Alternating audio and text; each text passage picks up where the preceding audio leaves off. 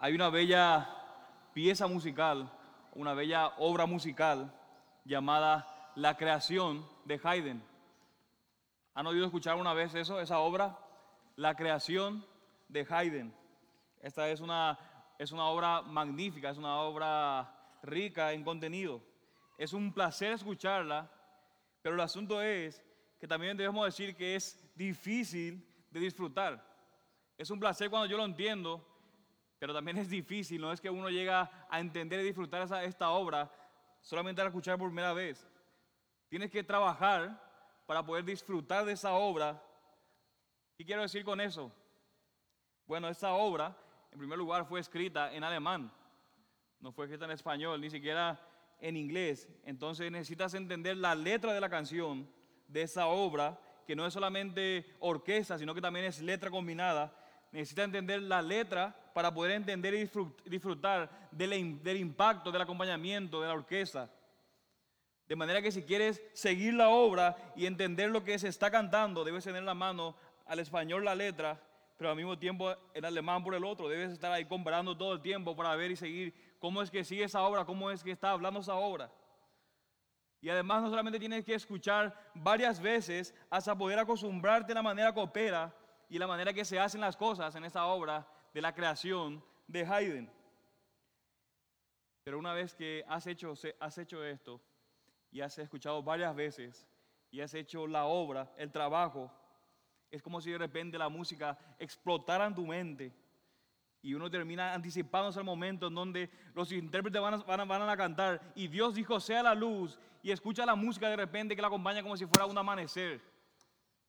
Y dice alguien, de repente empiezas a escuchar como si fuera un inmenso sol viendo en el, horizonte con los rayos de la luz rebosando a tu alrededor.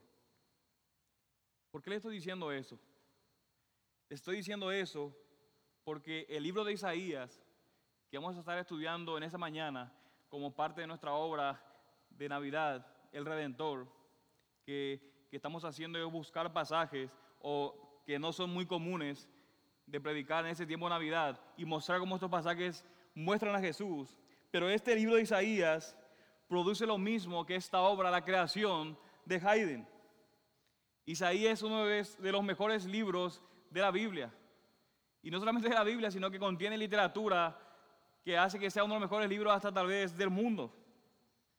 Pero si tú llegas como un, un principiante a este libro, o como alguien que no está familiarizado con la cultura del libro de Isaías o con todo lo anterior al Antiguo Testamento y solo de repente se agarra el libro de Isaías y empieza a leerlos y aun si fueras tan brillante como Agustín, no lo vas a pasar fácil en esa obra del libro de Isaías.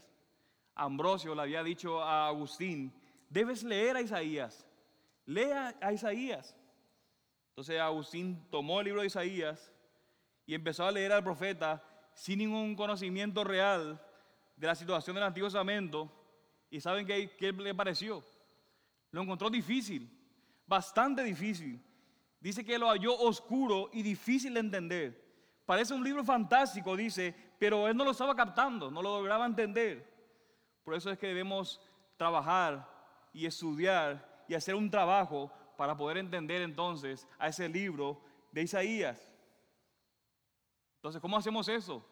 ¿Cómo es que llegamos al libro de Isaías y hacemos este trabajo? Bueno, en primer lugar, necesitas entender o sumergirte en las partes iniciales del Antiguo Testamento.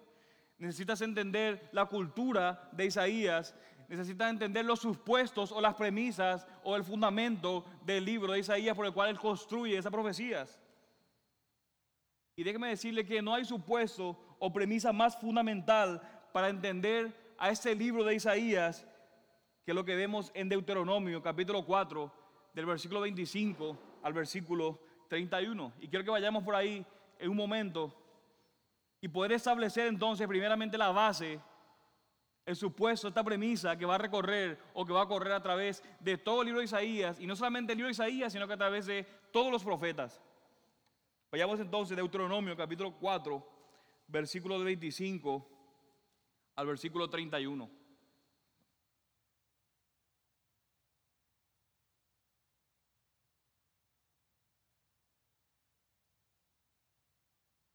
Noten lo que dice Moisés.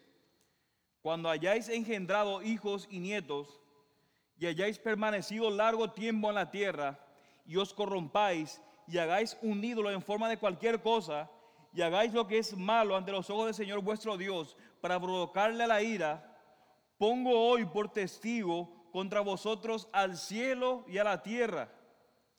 Dice que ellos son los sus testigos de lo que ustedes van a hacer. Ellos van a ser testigos de su obra, de lo que yo le estoy diciendo. Pongo hoy por testigo, 26, contra vosotros al cielo y a la tierra, que pronto seréis totalmente exterminados de la tierra donde vais a pasar el Jordán para poseerla. Dice, no viviréis por mucho tiempo en ella, sino que seréis totalmente destruidos. Y el Señor os dispersará entre los pueblos y quedaréis pocos en número entre las naciones a donde el Señor os llevará. Allí serviréis a dioses hechos por mano de hombre, de madera y de piedra, que no ven, ni oyen, ni comen, ni huelen. Pero de allí buscarás al Señor tu Dios y lo hallarás si lo buscas con todo tu corazón y con toda tu alma. En los postreros días, cuando estés angustiado y todas estas cosas te sobrevengan, volverás al Señor tu Dios y escucharás su voz. Pues el Señor tu Dios es Dios compasivo no te abandonará, ni te destruirá. Y noten aquí, y ni olvidará el pacto que él juró a tus padres. En otras palabras, está diciendo Moisés, usted van a entrar a la tierra prometida, pero si tú entras a la tierra prometida y rompes el pacto, dice, irás al exilio y serás echado de la tierra. Eso está anticipando lo que va a pasar van a entrar a la tierra prometida, pero si tú rompes el pacto y me desobedeces y te, vas a los ídolos y te contaminas con las demás naciones, irás al exilio y serás echado de la tierra. De nuevo, este pasaje está diciendo que serán llevados al exilio, al exilio, perdón, estarán en el exilio por largo tiempo.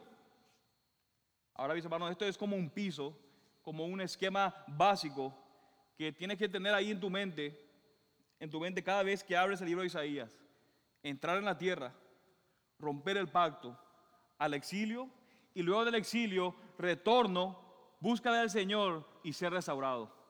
Ese es el esquema que corre a través de todo el libro de Isaías que tú tienes que tener en mente.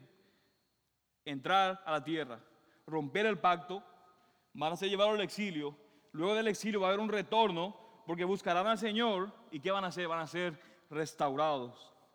Entonces, veamos ahora un par de cosas en la que podemos ahora entonces complementar este piso, este fundamento que acabamos de ver en Deuteronomio. Y mis hermanos, quiero que me tengan paciencia en esos momentos y me presten mucha atención porque todo eso que yo está diciendo, aunque parece que no tiene sentido con el libro de Isaías, va a ser fundamental para entender al libro de Isaías y a todos los profetas, de hecho, de nuevo. Y ahora, y una de las maneras que podemos complementar eso que acaba de pasar en Deuteronomio, que le acaba de decir Moisés, es con el conocimiento del éxodo de Egipto. El éxodo de Egipto va a complementar este fundamento, este piso de entrar a la tierra, romper el pacto, exilio, volver del exilio, retorno, búsqueda de Dios y restauración. Ahora, no tener el, el éxodo de Egipto. El éxodo de Egipto es el acto de salvación más singular y más profundo que Dios hizo por su pueblo en el Antiguo Testamento. En el Éxodo, Jehová redimió a Israel. En el Éxodo, recuerda, en el capítulo 4, versículo 22 23 de Éxodo, Moisés es enviado al faraón a decirle, Israel es mi hijo, Israel es mi primogénito, deja ir a mi hijo, pero te has negado, faraón, he aquí mataré a tu hijo. Entonces, noten que la nación de Israel ha venido a ser el hijo de Dios. Esto es muy significativo, mis hermanos, porque Adán en un sentido era el hijo de Dios y lo que está haciendo es ahora es que está estableciendo a Israel como una, un nuevo tipo, una nueva clase de nuevo Adán. Israel ahora es mi hijo, mi primogénito. Después vemos cómo el Señor entonces envía plaga de Egipto. Israel es liberada y lo hace a través del Mar Rojo.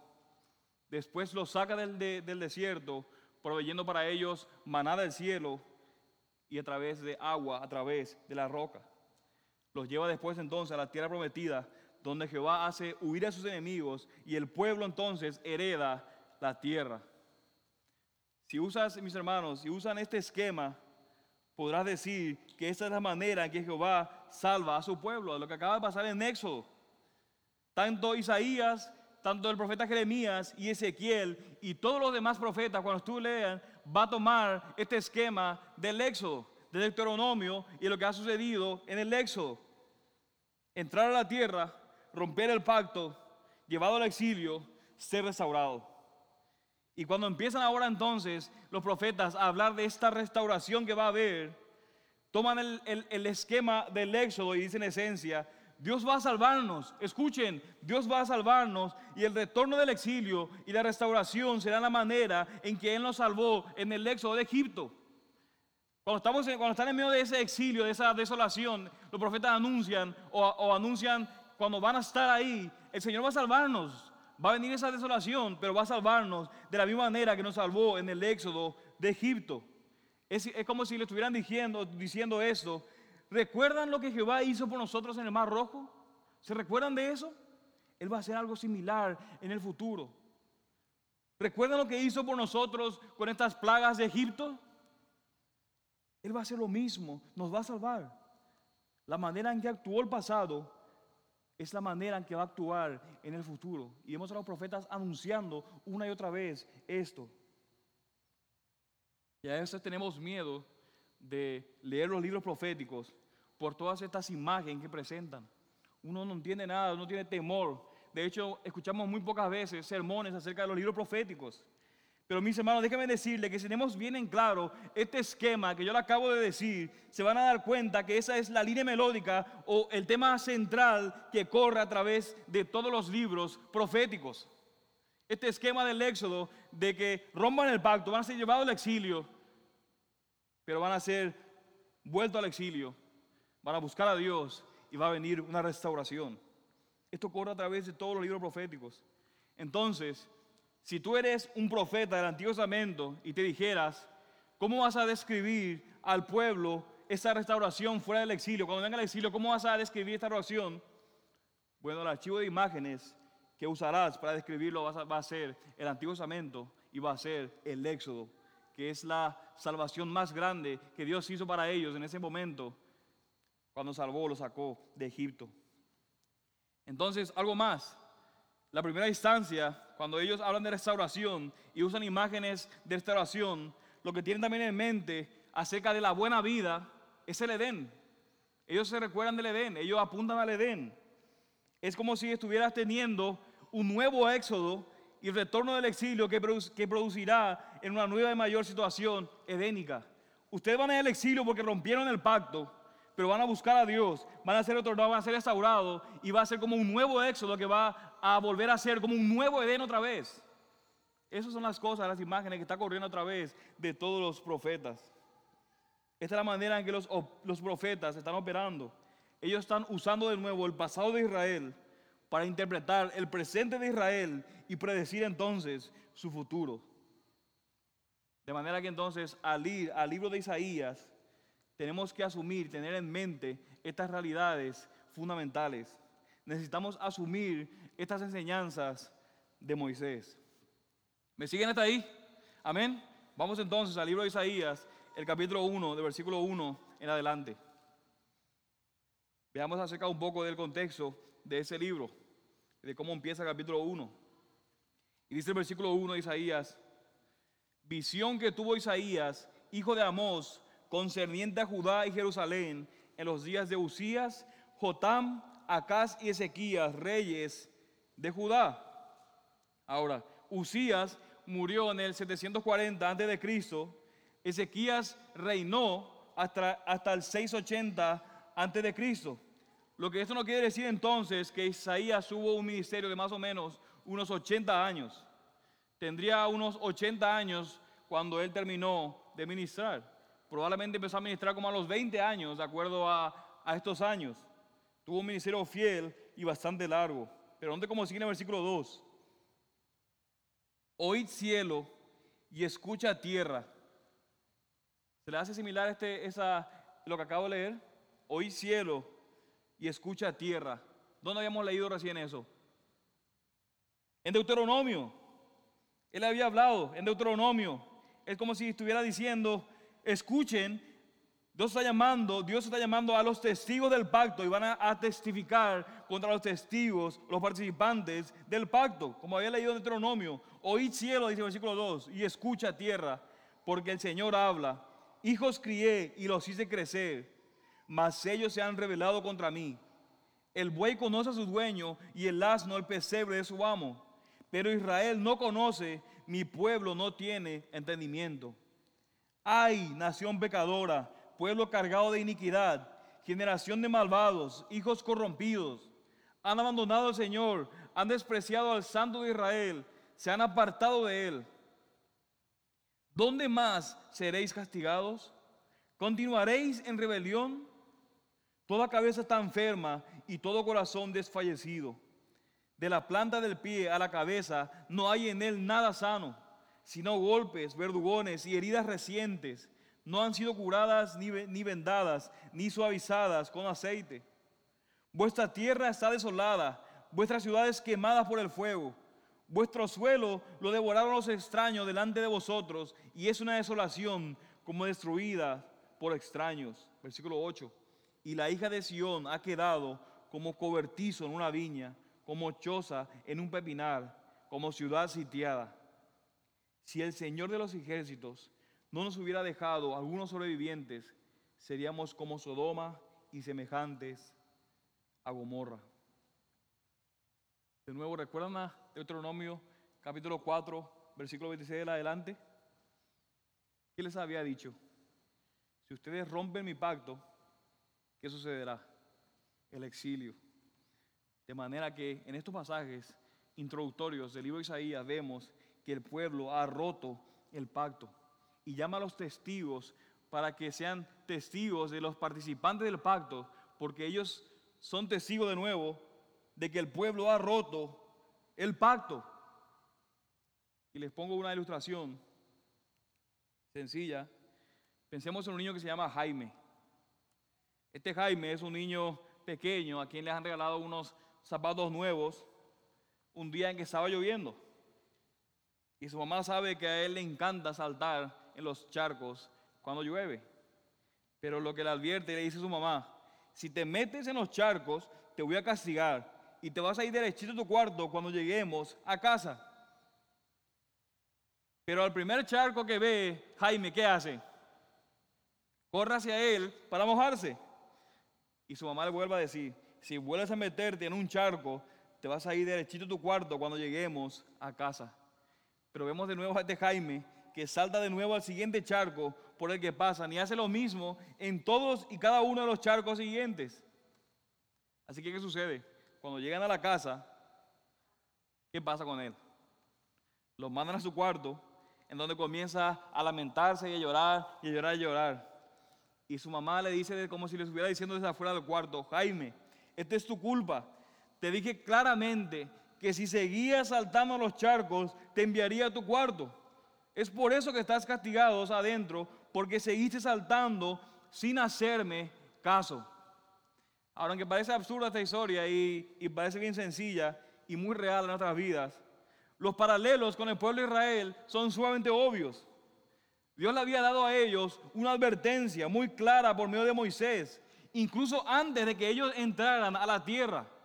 Dios le había dado muy, muy claramente. Le ha dicho esto, todas las bendiciones que van a tener. Yo, yo voy a sacar sus enemigos, todo lo demás. Pero si ustedes me desobedecen, el juicio va a venir. Si se apartan de Dios, serán juzgados y exiliados. De manera que en Isaías vemos, ellos han desobedecido a Dios y Dios, por medio de sus profetas, y aquí por medio de Isaías les recuerda de nuevo, si siguen viviendo de esa manera, Dios los va a juzgar. Si siguen viviendo la manera en que estás viviendo, juntándose con los dioses paganos, con, con las tribus paganas, Dios los va a juzgar. Entonces ese es el contexto en el que el profeta Isaías está profetizando y advirtiendo acerca de el inminente juicio de Dios porque ellos han quebrantado el pacto. Ese es el contexto.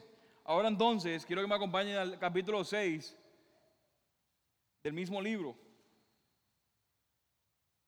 Y en este capítulo 6 encontramos un pasaje que es programático para el libro de Isaías, en este capítulo 6. Pero no solamente para el libro de Isaías, es también para los cuatro evangelios, aún para los hechos y también lo que dice Pablo en el libro de Romanos. Este pasaje en el capítulo 6 es un pasaje de profunda importancia y muchas veces es muy poco comprendido. Hay unos aspectos de todo el capítulo 6 que es entendido en este pasaje, pero otros, otras riquezas de este pasaje permanecen allí sin extraerse. En los primeros versículos vemos ahí una gloriosa descripción, una de las más bellas descripciones, cuando ve Isaías, ve la visión de ese rey de gloria. Pero no vamos a tomar tiempo en el versículo 1 al versículo 8, porque es probable que ya hayan oído muchos sermones acerca de esta visión, o tal vez hemos leído un buen libro respecto a esto, o hasta algunos hemos predicado acerca de estos versículos de Isaías.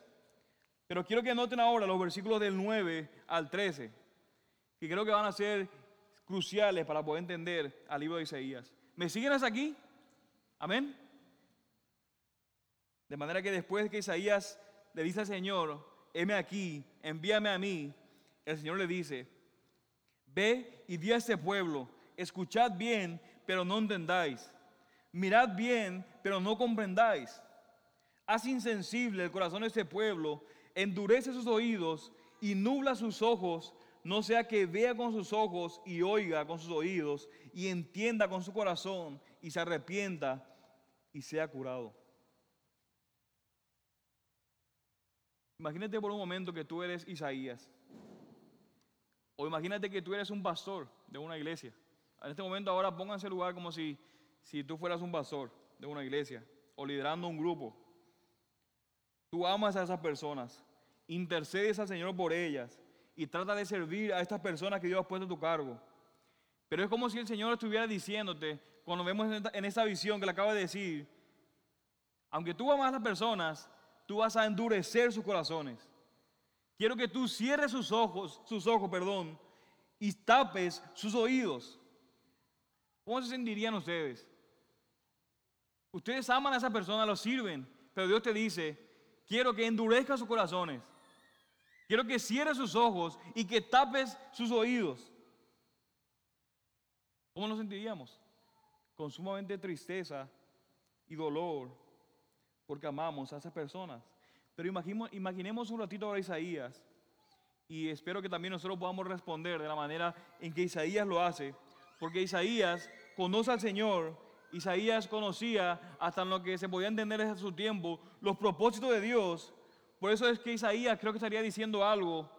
Ahora, esto que acaba de decir, yo lo voy a hacer, pero yo no creo que esto va a ser permanente. Porque yo conozco al Señor, yo conozco sus planes, yo he leído Deuteronomio, yo he leído lo que ha pasado en el Éxodo.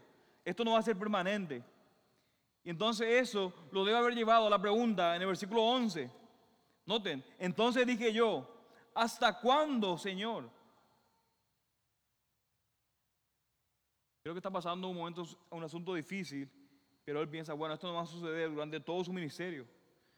Tal vez estaría pensando, bueno, bueno, Señor, esto no durará, esto va a durar poco tiempo y luego tú vas a venir y nos salvarás y nos llevarás de vuelta a ti. Pero no tiene la respuesta del Señor. Cuando Él le pregunta hasta cuándo, Él piensa que tal vez sea poco tiempo.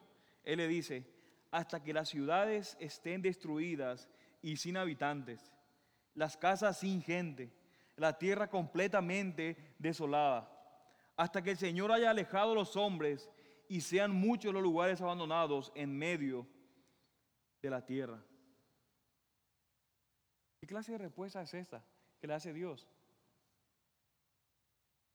Y esta respuesta podemos resumir con lo siguiente, el exilio.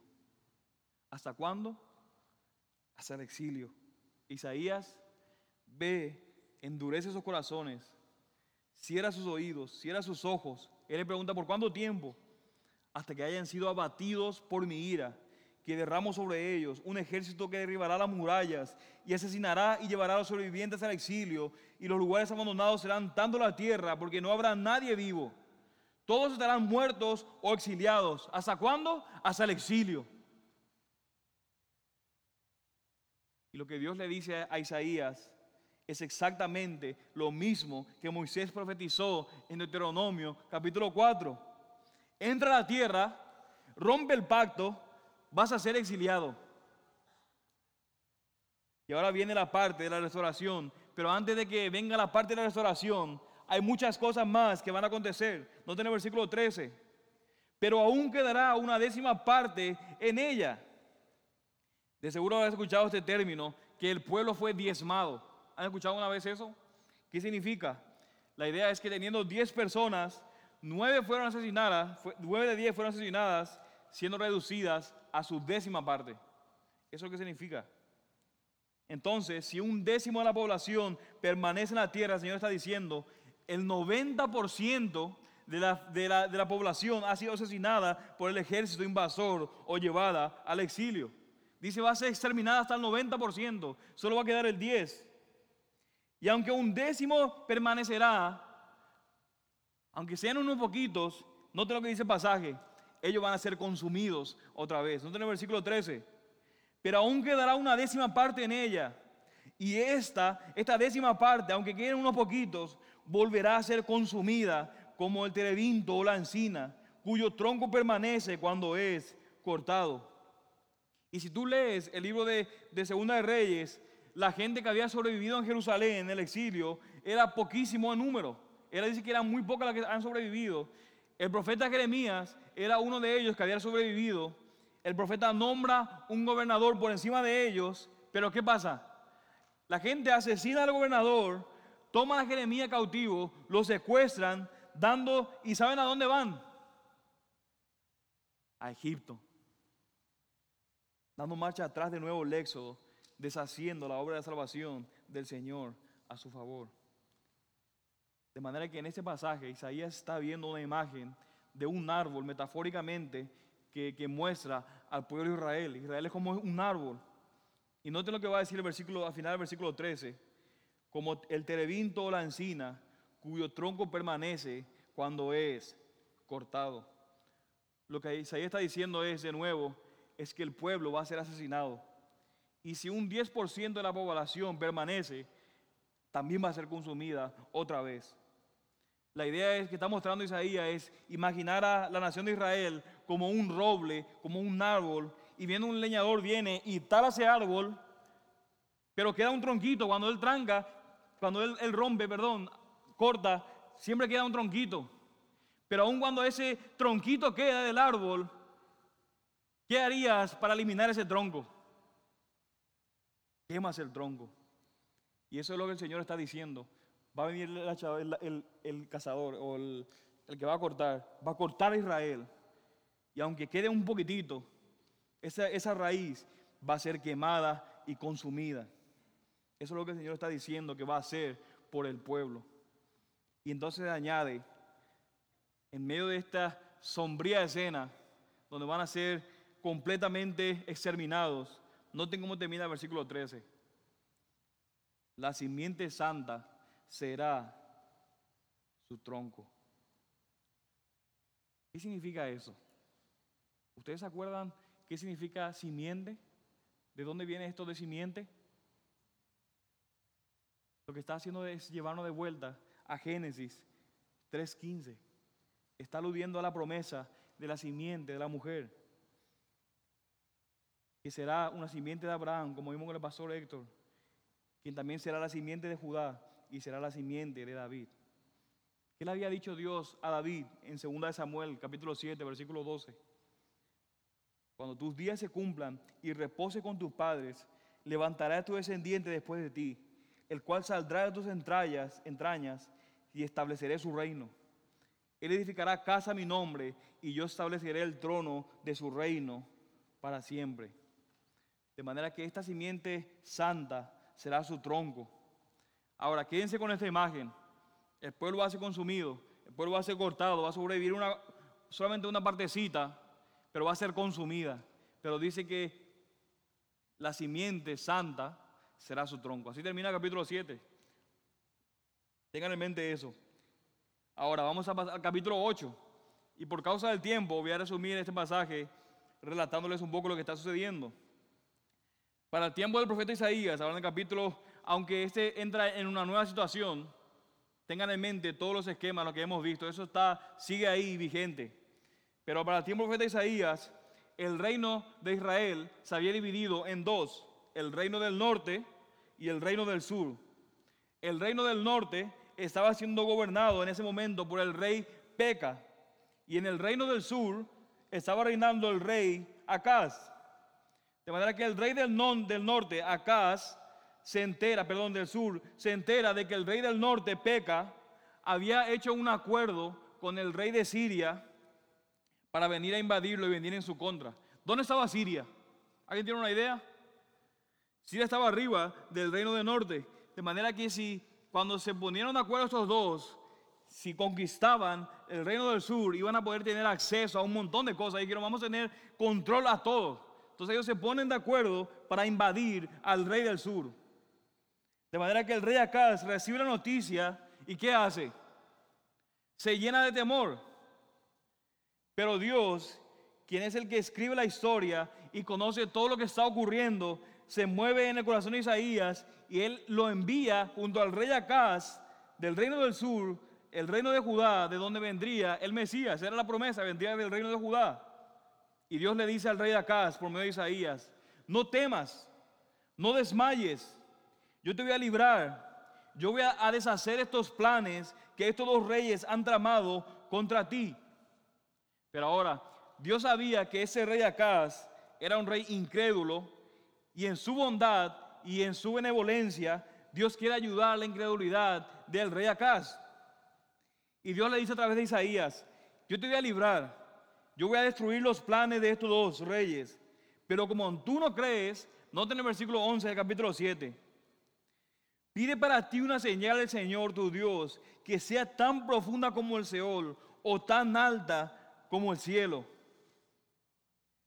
¿Están viendo la benevolencia de Dios? Dice Dios, yo te, yo te hice una promesa, pero yo sé que tú eres un incrédulo, de manera que pídeme una señal. Pide una señal grande, dice, una señal que tú piensas que sea casi imposible de cumplir. Dice que sea tan profunda como el Seol o tan alta como el cielo. Yo lo voy a hacer, la señal que tú me pidas, para que tú puedas llegar a creer lo que yo te estoy diciendo. De manera que acá responde de una manera que pareciera sumamente piadosa, pero que no lo era. No el versículo 12. Pero acá respondió, no pediré, ni tentaré al Señor. Wow, qué piadoso rey. Suena como que acá es tan piadoso que se da cuenta de que es imposible pedirle a Dios que se pruebe a sí mismo. ¿Cómo iba a pedirle a Dios que se pruebe a sí mismo? Y a pesar de que Dios lo ha invitado, pruébame, dice, no, no, no, yo no te voy a tentar. Imposible. Yo no quiero esta señal. Isaías Tú no estás viendo que esto es una situación real.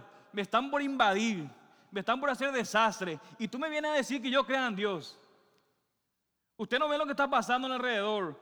La política, la, política, las diversas cosas que hay en el, en el, mundo, el pensamiento secular está viniendo encima de la iglesia. Y tú quieres que yo abra la Biblia nada más y predique la Biblia. Porque tú no me traes música para que le entretenga a la gente. ¿Por qué no, tú no haces cosas, no me dices manera de que yo pueda meterme a esa sociedad? Tú no estás viendo lo que está pasando. Necesitamos ganar a estos jóvenes. Necesitamos darle medios carnales para que ellos puedan venir. ¿Cómo que tú abres una Biblia y predicas una Biblia nada más? ¿Tú no entiendes Isaías? ¿Cómo que le crees a Dios nada más?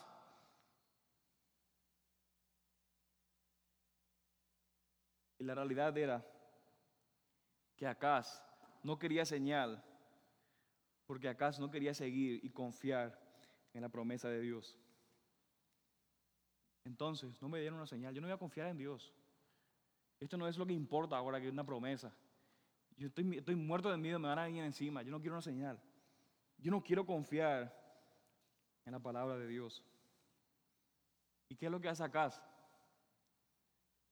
Entonces va a donde el rey de Asiria, a Siria, no Siria, Siria, Asiria a este lado, que era el imperio más poderoso en ese momento, y hace un arreglo con él para que el rey de Asiria lo, ayude a derrotar a estos dos reinos que habían puesto en su lugar. ¿Quién puede imaginar eso? Él cambia a Dios por el rey de Asiria. Y lo que acá no sabe es que el rechazo de la, de la señal que Dios le ha ofrecido, que Dios le ha dicho, ha hecho que el rey de Asiria voltee la torda, como dicen por ahí. Y no solamente que va, ha hecho que haga una alianza, sino que el rey de Asiria ahora, a causa de, de su incredulidad, Asiria después va a venir en contra de él mismo. Va a venir en su propia contra. ¿Y qué es lo que hace cuando viene el rey de Asiria? Trae una, desolación completa en Israel. Este es el contexto. Dios se ha alejado de Israel, termina retirando su gloria, de nuevo le ha ofrecido una señal, ¿acaso no quiere una señal? Y entonces Dios le dice, entonces Isaías dijo, oíd ahora, casa de David, ¿os parece? ¿Dónde que ahora Dios está hablando en plural? Primero le estaba diciendo a Acaz, pero ahora está hablando en plural. ¿Os parece poco cansar a los hombres que también cansaréis a mi Dios? No tengo el versículo 14. Por tanto, el Señor mismo os dará una señal. He aquí, una virgen concebirá y, darás y dará a luz un hijo y le pondrá por nombre Emanuel, que significa Dios con nosotros. Ahora, este Dios con nosotros en este momento no eran absoluto buenas noticias. No es como cantamos por todas partes, Emanuel, como si fuera una buena noticia. En ese momento, esta señal de Dios con nosotros, Emanuel, era como una señal de juicio para el rey. Y algo importante que debemos señalar es que el momento del nacimiento de Emanuel no se menciona explícitamente en el texto, pero de manera que Isaías, o lo que las palabras de Isaías indican es que por muy pronto que van a nacer este Emanuel, la amenaza existe o la amenaza existente que representa Israel y Siria habrá terminado. Esta amenaza que ellos han, tramado de venir contra el rey del sur va a terminar antes de que el niño sea capaz de darse cuenta. Noten como dice el versículo 15 y 16. Comerá cuajada y miel hasta que sepa lo suficiente para desechar lo malo y escoger lo bueno. Porque antes que el niño sepa desechar lo malo y escoger lo bueno, será abandonada la tierra cuyos dos reyes tú temes. De manera que acá el nacimiento de ese niño será la señal de que Dios está con nosotros y va a destruir a Israel y a Siria. Pero ese niño, más que venir como una bendición, vendría en un contexto de juicio, como una señal de maldición, más bien para Israel. Ahora, un breve paréntesis aquí, una nota muy importante, porque estos versículos se utilizan muchísimo en nuestros tiempos. Porque según Mateo 1.18 al versículo 23, Mateo anuncia que Jesús cumple esa profecía y cita explícitamente este pasaje del libro de Isaías. Pero si está en un contexto de juicio, ¿qué es lo que está anunciando? ¿Qué es lo que está haciendo entonces Mateo al citar eso? Y debemos tener en cuenta, mis hermanos, que cada vez que Mateo menciona la frase, esto sucedió para que se cumpliera la escritura, significa que él mira un pasaje, de nuevo, del Antiguo Testamento, en el contexto del Antiguo Testamento. No es que él busca un pasaje y lo interpreta como él quiere, sino que él lo interpreta en el contexto. Ahora, el asunto no es nada más el de, para Isaías, profetizar durante años y hablar acerca de, de un juicio o de un futuro sumamente distante, sino que el profeta en ese momento está profetizando en su contexto o para su contexto inmediato, en ese momento. Y esto me lleva a decir que el tipo de cumplimiento que Mateo está señalando, más que ser un cumplimiento predictivo, es un cumplimiento tipológico. ¿Recordarán qué es la tipología? La tipología son eventos, personas, o tipos que muestran a algo o eran una sombra de algo que es mucho mayor que vendría. Y quiero que vean una secuencia de eventos que hay aquí en esta circunstancia en Isaías capítulo 7. Vemos que hay un rey incrédulo, hay una amenaza de un rey extranjero o de un ejército extranjero, hay una mujer que al momento es virgen o no se ha casado, el hijo de la mujer, ¿cómo será llamado? Será llamado Emanuel, Dios con nosotros. Y dice que esa será la promesa de que Dios nos está protegiendo. Esas son las circunstancias, los eventos que están pasando en el capítulo de Isaías, Isaías capítulo 7, perdón. Ahora, pensemos en un momento, en las circunstancias en las que Mateo está proclamando el cumplimiento.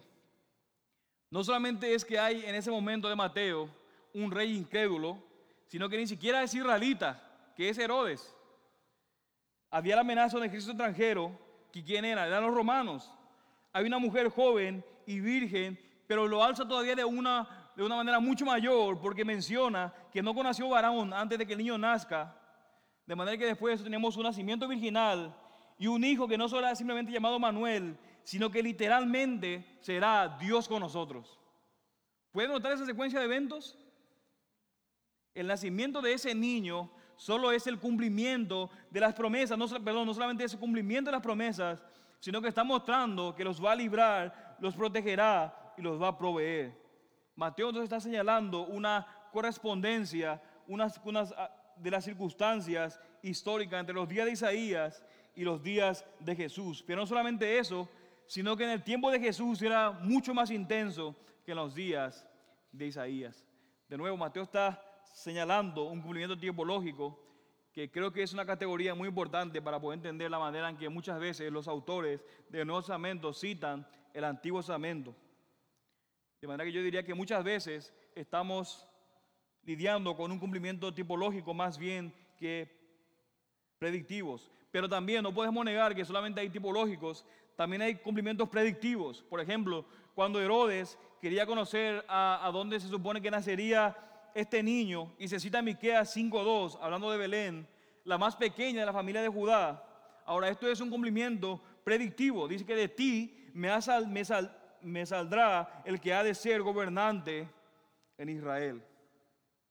Pero esa profecía de Isaías, aunque hay muchas posturas en cuanto a eso, de que este niño nunca nació, de que no era el hijo de Isaías, pero yo creo que lo que está tratando de mostrar Isaías es que fue para el tiempo donde vivía Isaías y Acaz, y por eso se trata más bien de un cumplimiento tipológico en los días de Jesús, más que descriptivo.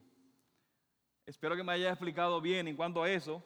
Si no se ha entendido, acérquese conmigo al final y yo puedo explicarlo un poquito mejor acerca de este pasaje. Ahora, continuando con nuestro texto, Terminamos el capítulo 7 y seguimos ahora en el capítulo 8.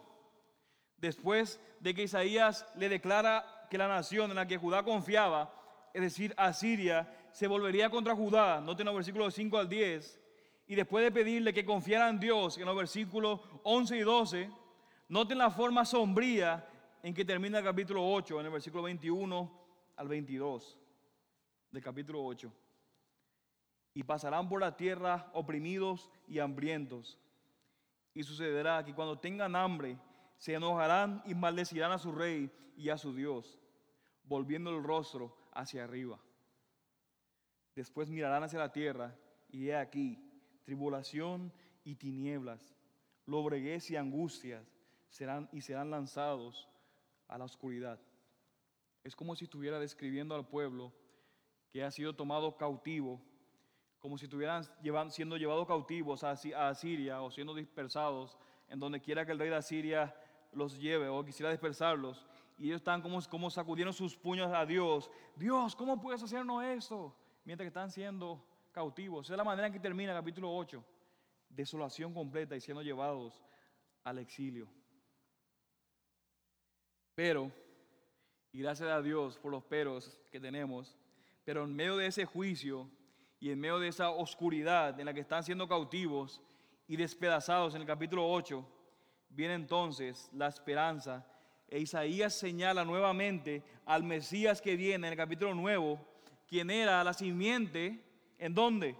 En el capítulo 6. Él retoma ahora lo que acaba de decir en el capítulo 6, muestra lo que va a suceder, pero en el capítulo 9 retoma otra vez y empieza a apuntar a ese Mesías que, que iba a venir, que es la simiente santa en el capítulo 6. De manera que en los primeros versículos del capítulo 9 se empieza entonces ahora, después de ese juicio, a describir la alegría ilimitada de la gente. Esta alegría, este gozo, se debe a la liberación de la opresión al nuevo éxodo ahora que tendrá comienzo. Acuérdense, ustedes van a desobedecer, romper el pacto, exilio, retorno al exilio, van a buscar a Dios y nuevo éxodo. Ahora esto está apuntando en el capítulo nuevo, este nuevo éxodo. Note lo que dice el versículo 5. Porque toda bota que caza el guerrero en el fragor de la batalla y el manto revolcado en sangre serán para quemar combustible para el fuego. Lo que está mostrando esta imagen es que la guerra ya ha terminado. Ya, no se necesitan armas porque ya no habrá más guerras. Pero la pregunta es, ¿cómo es que va a terminar esa guerra? ¿Cómo es que acabará esa guerra? ¿Cómo es que acabará ese tiempo de desolación? Notemos los versículos 6 y 7 porque un niño, todo eso va a terminar, va a haber gozo y alegría, porque un niño nos ha nacido, un hijo nos ha sido dado, y la soberanía reposará sobre sus hombros, y se llamará su nombre admirable consejero, Dios poderoso, Padre eterno, príncipe de paz. El aumento de su soberanía y de la paz no tendrán fin sobre el trono de David y sobre su reino para afianzarlo y sostenerlo con el derecho y la justicia. Ahora, ¿qué significa eso? De que el Señor va a mandar a un niño. ¿Por qué no termina nada más Dios viniendo y despedazándoles? ¿Por qué es que va a mandar a un niño?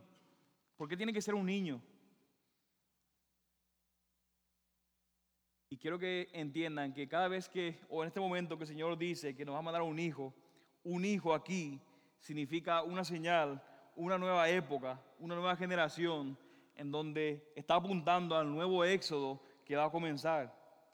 Pero desde este lado de la cruz en que nosotros estamos, cuando leemos todo esos pasajes, nos resulta fácil entender qué significa eso de que Dios nos va a dar un hijo. Solo podemos entender ahora.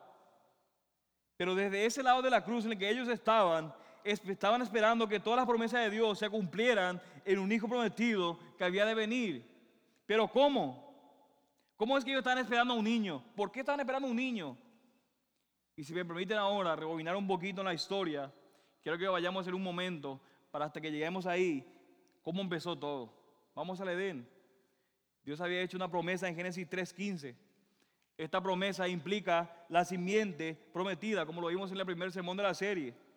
Él pronuncia esta promesa es en una maldición contra la serpiente. Ahora la serpiente cree exactamente lo que Dios dice que es el por qué en Génesis 4 tenemos el primer asesinato. ¿Cuál es el primer asesinato? La simiente de la serpiente, Caín, mata a la simiente de la mujer, que es Abel. ¿Y qué ocurre después de eso? Al final del capítulo 4 del libro de Génesis y en el capítulo 5 tenemos el anuncio del nacimiento de Sed y la restauración de la simiente de la mujer. Entonces, en el capítulo 5 tenemos ahora la genealogía. Y entonces hay 10 generaciones de Adán a Noé, de a Noé a través del linaje piadoso de Sed. Pero Dios devasta al mundo con el diluvio y preserva a Noé y preserva a Sem, a Cam y Jafet y a sus esposas. ¿Por qué esto es importante? Porque es necesario que haya esposos y esposas para que haya qué? Descendencia, para que haya descendencia. La simiente todavía no ha venido. Pero finalmente llega un hombre llamado Taré, que tiene un descendiente con el nombre de Abraham. Dios hace una promesa con ese hombre llamado Abraham y esta promesa implica, entre otras cosas, la simiente. Pero esta promesa es bastante significativa porque él y su esposa, pero particularmente su esposa, son demasiados ancianos para tener hijos. Son demasiados ancianos. Entonces, ¿cómo es que tú puedes obtener la promesa si la mujer que debía dar a luz es demasiado anciana para ella? ¿Cómo tú puedes hacer eso? La respuesta es que Dios debe intervenir. Abraham pensó, bueno, la respuesta es que tenemos que encontrar a otra persona porque mi esposa no puede. ¿Y quién aparece? Agar. Respuesta incorrecta. Dios no dijo una simiente. Acuérdense, estaba en, masculino. Él dijo el simiente en español, aunque no suena bien. Es la simiente. Ismael era una simiente, pero no era la simiente. Es Isaac la simiente, como lo vimos con el pastor Héctor. Isaac entonces continúa y tiene gemelos. Ahora, ¿por quién de ellos no vendrá la descendencia? Bueno, debe ser seguramente el más grande. No, ese no es el orden de nacimiento. Esto no se trata acerca de orden, de quién es más fuerte, sino que se trata sobre elección. Génesis 25, 23 dice, el mayor servirá al menor. Así que no es, no es Esaú, es quién, es Jacob. Jacob continúa y para que la simiente venga ciertamente, Jacob tiene que encontrar, ¿qué cosa? Una esposa. Entonces él va hasta Labán y él conoce a la hija de Labán y se enamora y piensa que tal vez ha encontrado la mujer ideal, pero él trabaja siete años. Siete años él trabaja, él se casa y se despierta al lado de quién? De la hermana, ni siquiera de la mujer que él tanto había amado. ¿Y qué sucede? Trabaja siete años más y entonces se casa con la, mujer amada. Pero de nuevo, esta no, esta no es una historia nada más de amor. De nuevo, era una historia de elección aquella que él ama no puede tener hijos, pero hasta mucho más tarde en la historia, cuando ella da a luz un hijo llamado José y luego da a otro llamado como Benjamín, y luego entonces ella muere. José era el más amado sobre todos sus hermanos. ¿Por qué? Porque era hijo amado de aquella, de su esposa amada. Pero ¿saben qué? José no era la simiente de la promesa. Esa mujer que él ni siquiera quería, que él despreciaba, cuando su hermana no podía tener hijo, ella sí lo tuvo. Y ella dio a luz a Rubén, a Simeón, a Leví, que es el padre del sacerdocio, y a Judá. Y cuando llegamos a esa historia en Génesis 37, donde se nos presenta a José, de repente en Génesis 38 para esa de un capítulo que está completamente fuera de lugar. En medio de toda esa historia de José, en el capítulo 38, leemos acerca de Judá y de Tamar, el peor momento de la vida de Judá. Pero ¿por qué es que está en medio de esa historia tan grandiosa de José, esa historia de Judá, de Judá? Porque no se trataba de José, de José, sino de Judá. No era José, la simiente, el decidiente, era Judá. Pero ¿por qué mostrar a Judá en su momento más bajo de su vida? Debido a que Dios tiene que redimir a Judá para que tome su lugar como la cabeza de la familia y ser identificado como la simiente de la promesa debido a la obra de la elección de Dios. Y así redime Dios a Judá.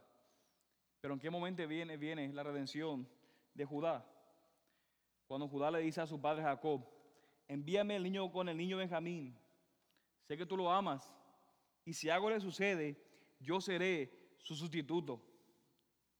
Y José le prueba, sacándole a Benjamín, diciéndole, me quedaré con ese niño, con Benjamín. Pero ¿qué le dice Judá? Eso va a matar a mi padre. Quédate conmigo como sustituto de mi hermano y pon su castigo sobre mí para que mi padre quede satisfecho con su redención. ¿Le suena familiar? Judá termina por tener un hijo y de su descendencia. ¿Sabe quién viene de la descendencia de Judá? David. David, al igual que su padre Judá, aparece en escena como esa gran descendencia que viene de él. ¿Y qué hace cuando él aparece en escena? Vemos a él, a David, descendiendo hasta un valle donde allí había un gigante que le hace una propuesta envíeme un hombre para luchar conmigo. Si éste me derrota, nosotros le serviremos. Pero si yo lo derroto, ustedes me servirán. De manera que David desciende, pelea contra el gigante como el sustituto representativo del pueblo de Dios, venciendo al gigante y así ganando la victoria a nombre de todo el pueblo de Dios. ¿Qué sucede después? Usted recordará que en 2 Samuel 7, Dios le había dicho a David que nunca le faltaría un hombre de su línea para sentarse en el trono de su reino. Pero desde entonces el reino del norte está en problema, va a ser invadido como vemos en Isaías y su reinado va a terminar. y pronto también el reinado del sur será llevado al exilio y pareciera que la línea de David iba a terminar por completo. No habría más descendencia porque de donde vendría la simiente de la mujer, que no solamente aplastaría la cabeza de la serpiente, sino que también vendría el verdadero rey, pareciera que estaba siendo amenazada. Y al ver la situación de Israel en el contexto del libro de Isaías, podemos imaginarnos al pueblo de Israel preguntándose, la promesa de Dios de esta descendencia va a fracasar. Miremos a nuestro alrededor, lo que nos espera es más que juicio. Aún Dios mismo ha dicho que vamos a ser juzgados. ¿Va a fracasar la promesa de Dios? Pero tal y como Dios había reinado por medio de un rey en los días del antiguo pacto, así también lo haría en la era del nuevo pacto. La salvación del pueblo de Dios y el cumplimiento de todas sus promesas dependen de la venida de este ungido, de este hijo de David, de esta simiente. Y por eso ahora noten los versículos 6 y 7. Porque un niño nos ha nacido, un hijo nos ha sido dado y la soberanía reposará sobre sus hombros y se llamará su nombre admirable consejero, Dios poderoso, Padre eterno, príncipe de paz. El aumento de su soberanía y de la paz no tendrá fin sobre el trono de David y sobre su reino para afianzarlo y sostenerlo con el derecho y la justicia desde entonces y para siempre. mis hermanos, en el año 538 a.C., apenas seis décadas después de iniciado el exilio, parecía que las profecías de esperanza, cuando estaban regresando, se cumplirían, ya que Ciro, Ciro de Persia, derrota a Babilonia y promulga un edicto que permite a estos exiliados regresar y construir el templo. Pero esta restauración de la nación no es el triunfo prometido por los profetas. Solo un pequeño grupo regresa a su tierra y enfrenta una, una fuerte oposición durante la reconstrucción del templo, pero finalmente logran construir el templo. Y bajo el liderazgo de Esdras se reafirma la centralidad de la ley de Dios como la norma de toda la vida. Pero poco tiempo después, Nehemías dirige de nuevo a una parte del pueblo para reconstruir los muros de Jerusalén. Vemos aquí que algunas promesas se han cumplido, al menos en parte, pero estaba siendo claro que las promesas en su totalidad todavía no habían llegado. De hecho, hay algunos en medio del pueblo que están recordando los buenos días anteriores al exilio o que ellos han oído anécdotas por boca de sus padres de esos días. Están recordando, estos no son como esos días. ¿No se supone que el nuevo éxodo sería mucho mejor? ¿No se supone que el nuevo Éxodo sería como el Edén y mucho mejor? De manera que se dan cuenta que esta Jerusalén, o esa nueva Jerusalén donde están ahora, no es tan impresionante como la antigua. ¿Los profetas acaso no habían dicho que iba a ser algo mejor? ¿Dónde está este niño? Y para concluir, la Biblia hebrea, que solo contiene el Antiguo Testamento, ¿Saben cómo termina? Termina con Segunda de Crónicas. ¿Y saben cómo termina Segunda de Crónicas? Concluye con la promesa de que el exilio de Dios terminaría pronto. Ahora, en cierto sentido, como dijimos recién, este exilio sucede después del 538. Pero, como dijimos también, este no era el nuevo éxodo del que hablaron los profetas. Espiritualmente hablando, el pueblo de Dios todavía sigue en el exilio esperando que el Señor regrese y cumpla su promesa de salvación. De manera que el reino de Dios aún no ha llegado. ¿Saben por qué? Porque aún no ha llegado el rey de Dios. Y el último de los profetas insiste en que ésta aparecerá, aparecerá, perdón, procedido por un mensajero. Dice Malaquías 3:1. He aquí, yo envío a mi mensajero y él preparará el camino delante de mí y vendrá de repente a su templo el Señor a quien vosotros buscáis y el mensajero del pacto en quien vosotros os complacéis. He aquí viene, dice el Señor de los ejércitos. Este es el último de los profetas. Diciendo, va a venir alguien que va a preceder. ¿Y saben cómo comienza el Nuevo Testamento? El Nuevo Testamento se abre con una genealogía.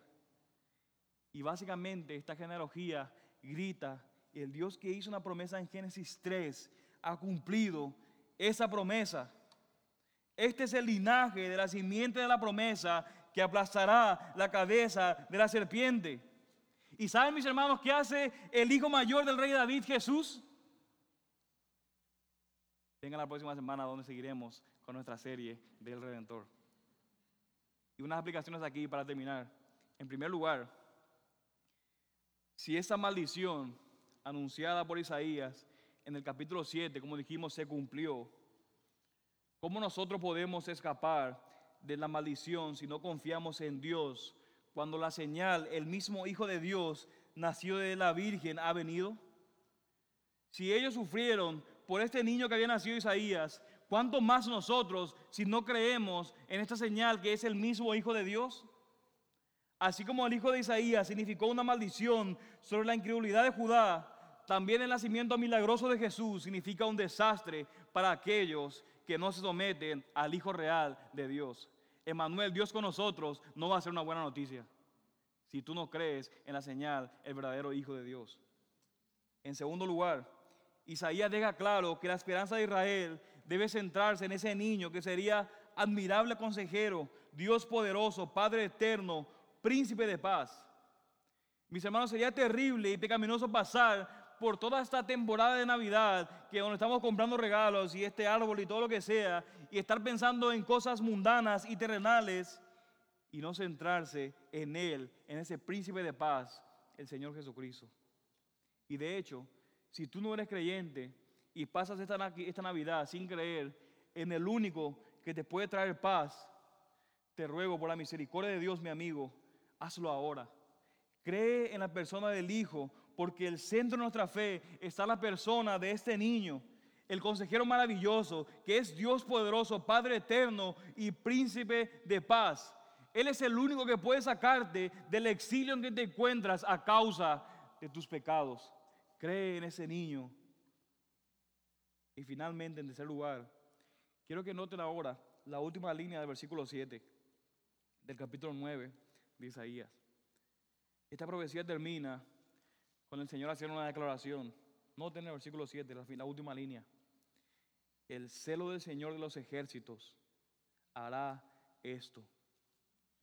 Esta es una forma del Antiguo Testamento de decir, la liberación que yo voy a traer, yo lo voy a hacer. Será Dios el que lo va a hacer. Será por mi gracia. Ustedes han roto el pacto, pero por amor a mi nombre, yo voy a hacer lo que sea necesario para que un Salvador sea provisto y que para que podamos ser rescatados. Pero el celo del Señor de los ejércitos es el que hará todo esto. Traerá al niño al mundo y voy a cumplir todas y cada una de mis promesas. El celo del Señor de los ejércitos hará esto. Vamos a orar. Señor, gracias por esta promesa. A lo largo de todas las escrituras de que había de nacer un hijo. Había de nacer, Padre, un hijo en el cual tendríamos salvación, en el cual tendríamos liberación, en el cual podríamos escuchar fielmente tu palabra. Señor, un hijo que nos iba a liberar y un hijo que iba a ser un rey en un reino eterno y que tú dices que va a perdurar para siempre. Señor, gracias porque ese hijo no fue Caín, porque no fue Isaac, no fue Samuel, no fue David y tampoco Salomón. Señor, gracias porque en tu momento y en el cumplimiento del tiempo vino este Mesías, el Señor Jesucristo. Y en Él tenemos cumplidas todas tus promesas y tenemos satisfechos, Señor, todos nuestros anhelos.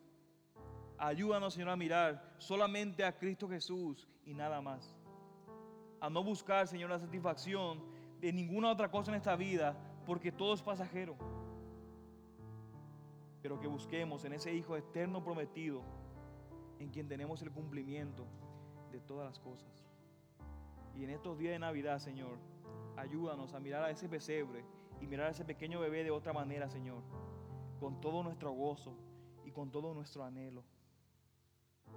Y si hay alguno que aún no cree entre nosotros, que tú le ayudes, Señor, a ver a ese Mesías como la respuesta, Señor, a todas las inquietudes de nuestros corazones. Padre Celestial, te agradecemos por ese niño enviado al mundo para nuestra salvación. Concédenos fe en Él y en todas sus promesas, ahora y para siempre. Amén, amén, amén.